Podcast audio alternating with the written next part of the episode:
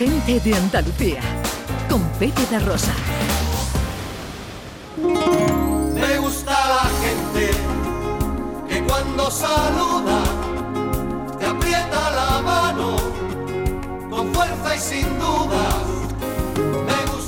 nuestra gente interesante de hoy vamos a hablar del don de gentes, una expresión que hemos utilizado en muchas ocasiones para hablar de terceras personas. No sé si nos hemos parado a pensar si nosotros tenemos esa cualidad. ¿Y qué importancia tiene? Más allá de los aspectos personales, ¿puede resultar útil para triunfar en la vida? ¿Qué es el don de gente? ¿Cómo se manifiesta? ¿Y si es realmente tan útil? ¿Puede entrenarse? ¿O puede alguien sin don de gentes de manera natural llegar a poseerlo? Nuestro invitado de hoy es un experto en liderazgo político y empresarial, más de 20 años de experiencia como coach de dirigentes y conferenciante. Es cazatalentos, escritor, artista, comunicador y empresario. Euprepio, ¿Qué es el don de gente? Bueno, el don de gente me viene estupendamente estar aquí hoy, Pepe, porque ¿sabes qué pasa? Al final, cuando hablamos de estas cualidades, no te he dicho experto en liderazgo, uno piensa, madre mía, este señor está solo con uh, directivo, grandes políticos. Fíjate que este libro, Don de Gentes, eh, nace en una, para una persona que en realidad hoy la celebro como todos los españoles, que es mi madre. Mi madre es la persona más importante que he tenido. Eh, falleció hace siete años, pero para mí, cuando yo empecé a escribir este libro, que es un libro además que recoge experiencia de más de 20 años, yo llevo 30 años en realidad trabajando el talento de las personas, yo pensé en mi madre, porque mi madre ha sido la persona con más don de gentes que conocí. Y fíjate que mi madre era analfabeta, mi madre era pobre, porque vengo de una familia muy pobre del sur de Italia, y sin embargo a mi madre nunca le ha faltado la sonrisa. Yo cuando tengo, los recuerdos que tengo de mi madre son su sonrisa contagiosa, su generosidad impresionante, el hecho de acercarse a la gente siempre para dar más que para recibir, una persona que por lo tanto sin tener absolutamente nada, ni material, ni a nivel de estudios, para mí la persona más, con más don de gente que he conocido en mi vida. Por lo tanto, ¿por qué lo digo? Porque a veces cuando pensamos en estos libros, en el don de gentes y en el hecho que es la clave para tener éxito en la vida, pensamos a gente que para tener éxito tiene dinero, fama o poder, o busca dinero, fama y poder. Realmente el don de gente nos sirve a todos en la vida y fundamentalmente para ser feliz. Que yo de lo que hablo mucho en este libro que en realidad el verdadero éxito en la vida es ser feliz. Y cada uno es feliz de una forma única, individual. No existen fórmulas. Los que piensan que el dinero, la fama, el poder son lo que realmente te hace feliz es una estupidez monumental. Yo en mi vida he trabajado con políticos, con directivos, con empresarios ricos, pero tú sabes con cuánta gente desgraciada he trabajado yo que lo tenía absolutamente todo. Por lo tanto, el don de gente es este, es esta mezcla curiosa de sonrisa, de carisma, de buena comunicación y de tanta simpatía que es como una especie de cóctel, ¿no? Que tú lo mezclas y de repente te salen estas personas que tú la ves e inmediatamente están comunicando con la palabra y con los ojos. ¿Cómo, se ve eso? Eh, eh, ¿Cómo se ve que una persona tiene don de gente? Pues se ve porque para empezar no le tiene alergia a la gente no le tienen las que la gente, la gente con donde gente ama a la gente, ama estar rodeada de la gente, eso se ve inmediatamente. Mira, y una de las cosas, por ejemplo, que más odio en la vida es de repente levantarme por la mañana, salir y ver gente con cara mustia. Con esta gente que tú te encuentras a primera hora de la mañana y te está transmitiendo eh, toxicidad. Eh, que, hay mucha gente que no le gusta a la gente. Nosotros lo llamamos los tristes. los tristes, los siesos, en fin, hay muchas maneras de definirlo, ¿no? Pero la realidad es esto, tú lo ves en la cara, si una persona quiere hablar contigo o no, si quiere transmitirte, si quiere acariciarte. Por ejemplo, y una de las cosas que más entreno a los políticos, que son una de, de, las categorías profesionales que más entreno, les entreno a no tener alergia a la gente. No existe un buen político que tenga alergia a la gente. Y hemos conocido unos cuantos. Yo algunos he tenido que entrenar a que cuando estén en medio de la muchedumbre, que no le dé alergia el contacto físico con la gente. Se puede entrenar el Hombre, de por supuesto, sí, sí, porque ¿sabe qué pasa? Uno de los grandes bloqueos que tenemos en la vida son nuestros prejuicios. Los prejuicios hacia las personas, los prejuicios hacia las personas por raza, sexo, color de piel. Eh, eh, la gente que no tiene don de gente al final es como si fuera por la vida con unas gafas de sol de un color y viera todo igual, ¿no? Eh, sin embargo, para tener don de gente hay que ver toda la gente igual sin, eh, sin categorizarla por sexo, por poder, por clase, por dinero. Es decir, tú cuando vas a un cajero de, y tú eh, o vas a un supermercado, tú mira, un experimento muy, muy fácil que puedes hacer es acercarte a la caja, poner tu comida, la comida que has comprado, y ir con cara mustio.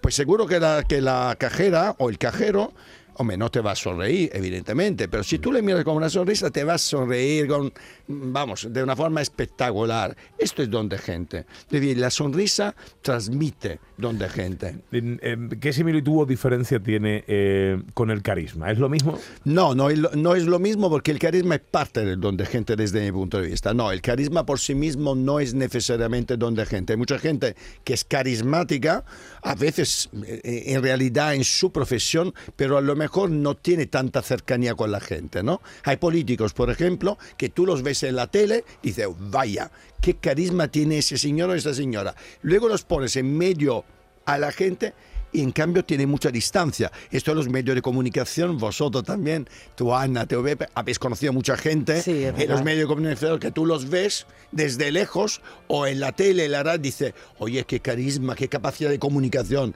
Luego te- tú los ves, los conoces y son sociópatas. ¿No os ha ocurrido alguna vez? No, Sí, sí, sí, sí. bastante, bastante. ¿Eh? ¿A En que- todos los a que sí? ámbitos, ¿A que además. suena? ¿A que sí, suena? Sí, Ay, y decir, pero. ¿cómo puede ser esa persona que parecía tan brillante y luego en la Efe- distancia luego te das corta cuenta que, que le da alergia a la gente, ¿no? y no sabe ni a- prácticamente ni hablar? Efe- efectivamente. La, la timidez no se lleva bien con el don de gente, ¿no? Eh, no, ese es un tópico y es un prejuicio. Yo cuando era niño, hasta los 18, 20, era súper tímido. Súper, súper, súper tímido. Y a mí lo que me sirvió mucho fueron algunas experiencias vitales, especialmente irme al extranjero durante dos meses. En esos dos meses que me encontré solo, porque mi familia es una familia de migrantes, y mis tíos, muchos de mis tíos están en Francia. Yo me fui solo a Francia con 18 años. Esos dos meses, estando en contacto con gente que no hablaba mi idioma, eh, me despertó tanto la necesidad de comunicar que yo volví a casa diferente, tío. Fíjate. Es decir, que de repente toda esta gente extranjera que conocí, que no hablaba mi idioma, por lo tanto tenía que esforzarme, pues de repente me cambió la vida. Por lo tanto, no, no, ser tímido no es, no es de por sí una limitación, porque ser tímidos eh, es una, algo que tenemos en el ADN, pero luego al final es como pensar que un comercial no puede ser una persona tímida. Yo los mejores comerciales que he conocido es gente que no era especialmente extrovertida. Sin embargo, sabían escuchar mucho. Sabían escuchar mucho, porque la escucha es otra de las características del don de gente. Eh, estás hablando de políticos. Vamos a poner algunos ejemplos. Venga, va. ¿eh? de, de políticos con don de gente y políticos sin Sí. don de gente. Venga. Por ejemplo, el presidente del gobierno, Pedro Sánchez. Hombre, el presidente del gobierno, más que don de gente, lo que tiene es, es un tío con gran carisma y una capacidad que tiene de rodearse de gente adapta para conseguir sus objetivos. No sé si te he contestado. No, no, para mí no tiene don de gente. Cuando tú le conoces, te das cuenta que tiene carisma, que tiene capacidad de comunicación, eh, que tiene capacidad para llevarse a la gente a su terreno, pero no, no diría que tiene un don de gente especial, no. El nuestro, el presidente de la Junta de Andalucía, Juan Hombre, el presidente de la Junta de Andalucía, yo te diría que es una persona que tiene una cosa clave para, para ser donde gente, que es una persona humilde y que escucha muchísimo. Y además ha tenido en los últimos años, como sabes, una capacidad enorme de acercarse a la gente. Y una de, los- de las cosas que más he visto cambiar a, a Juanma ha sido justamente esta capacidad de comunicar de forma mucho más cercana a la la gente, de meterse la gente en el bolsillo. No necesariamente te diría que es algo que tenía en el ADN, pero ha sido algo que poco a poco ha ido realmente llevándole a un terreno Trabajando, que para mí le ha llevado, eh, le ha traído votos, en realidad, ¿no? Y esta es una transformación importante que denota realmente de cómo se puede entrenar determinadas cosas, ¿no? Fundamentalmente con la buena escucha. Eh, de los que han pasado por tus manos, ¿quién te ha sorprendido más? Bueno, eh, no puedo hacer, yo puedo hacer nombres solo de las personas que han dicho que han trabajado conmigo, entre los cuales eh, Juanma Moreno Bonilla, que ha dicho en la presentación del libro hace menos de un mes en Sevilla que yo le había ayudado mucho en momentos complejos de su vida y a ser Ah. presidente, ¿no? Eh, hombre, eh, Juanma Moreno... sabes, aquí está el culpable, ¿eh? Eh, pues Juanma Moreno me ha, me ha sorprendido por... uh, bueno, me ha sorprendido, no, no me ha sorprendido porque yo, desde cuando entró en mi despacho, en la calle Génova de Madrid, eh, yo me di cuenta que era una persona que tenía, eh, no era presidente todavía, estaba en la, en la oposición, era el líder del Partido Popular. Eh, yo me di cuenta inmediatamente, una persona tímida al principio, es una persona que, que- que escucha más que habla, me di cuenta que era una persona que tenía humildad y luego una capacidad de escucha enorme, brutal. A mí lo que más me ha gustado ha sido esto. Luego, otra persona que puedo decir, porque también lo ha dicho en su último libro, que yo le he entrenado en un momento complicado, muy complicado de su vida, incluso a escribir el, el discurso de su despedida de la política, fue Albert Rivera. Albert Rivera, Albert Rivera que también, te digo, estuve con él la mañana justamente preparando ese discurso de despedida, que no es fácil, como podéis imaginaros, estar ahí por la mañana, a las 7 de la mañana tomando un café, preparando la salida de un político que había sido todo, o podía haber sido todo, y luego al final... eh, sí me ha sorprendido mucho porque ha sido una persona, por ejemplo, que eh, conmigo ha conseguido eh, realmente desnudarse ¿no? de, de este corsetamiento que tienen a veces los políticos con la gente, ¿no?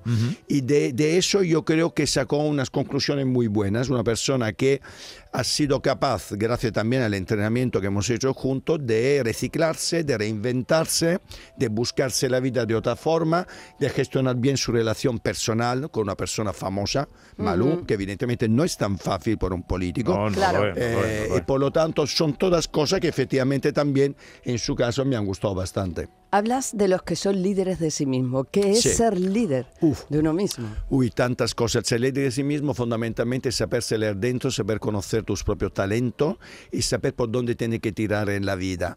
Eh, sin prejuicio también, porque hablando antes de prejuicios hacia los demás. Claro. Lo que más nos frena en la vida son los prejuicios que tenemos con nosotros mismos.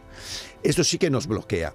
Es decir, quitarnos esos nudos que nos bloquean, como en mi caso cuando era más joven, la timidez, es que te permite levantarte por la mañana y decir que eres no otra persona, pero realmente utilizar más tus talentos. Ser líder de ti mismo es saber cuándo tienes que frenar, cuando estás embullido por tu actividad profesional y no sabes salir y por lo tanto no buscas o no encuentras tiempo para tus amigos, para tu familia, para tus hijos, ¿no? que muchas veces ocurre. Ser líder, líder de ti mismo para una mujer, y he conocido muchas mujeres con las que he trabajado. Yo he trabajado más con mujeres que con hombres. He conocido dem- demasiado superwoman, demasiado supermujeres, ¿no? Superhéroes, mujeres lo que querían hacer todo siempre, ¿no? Y con complejo de mala madre, por ejemplo, que es algo que, tiene, que yo que no soy padre y que no soy madre, por supuesto, he tenido que trabajar con mucho con mujeres que eran tan exigentes consigo mismo que al final eh, se sentían desgraciadas, infelices.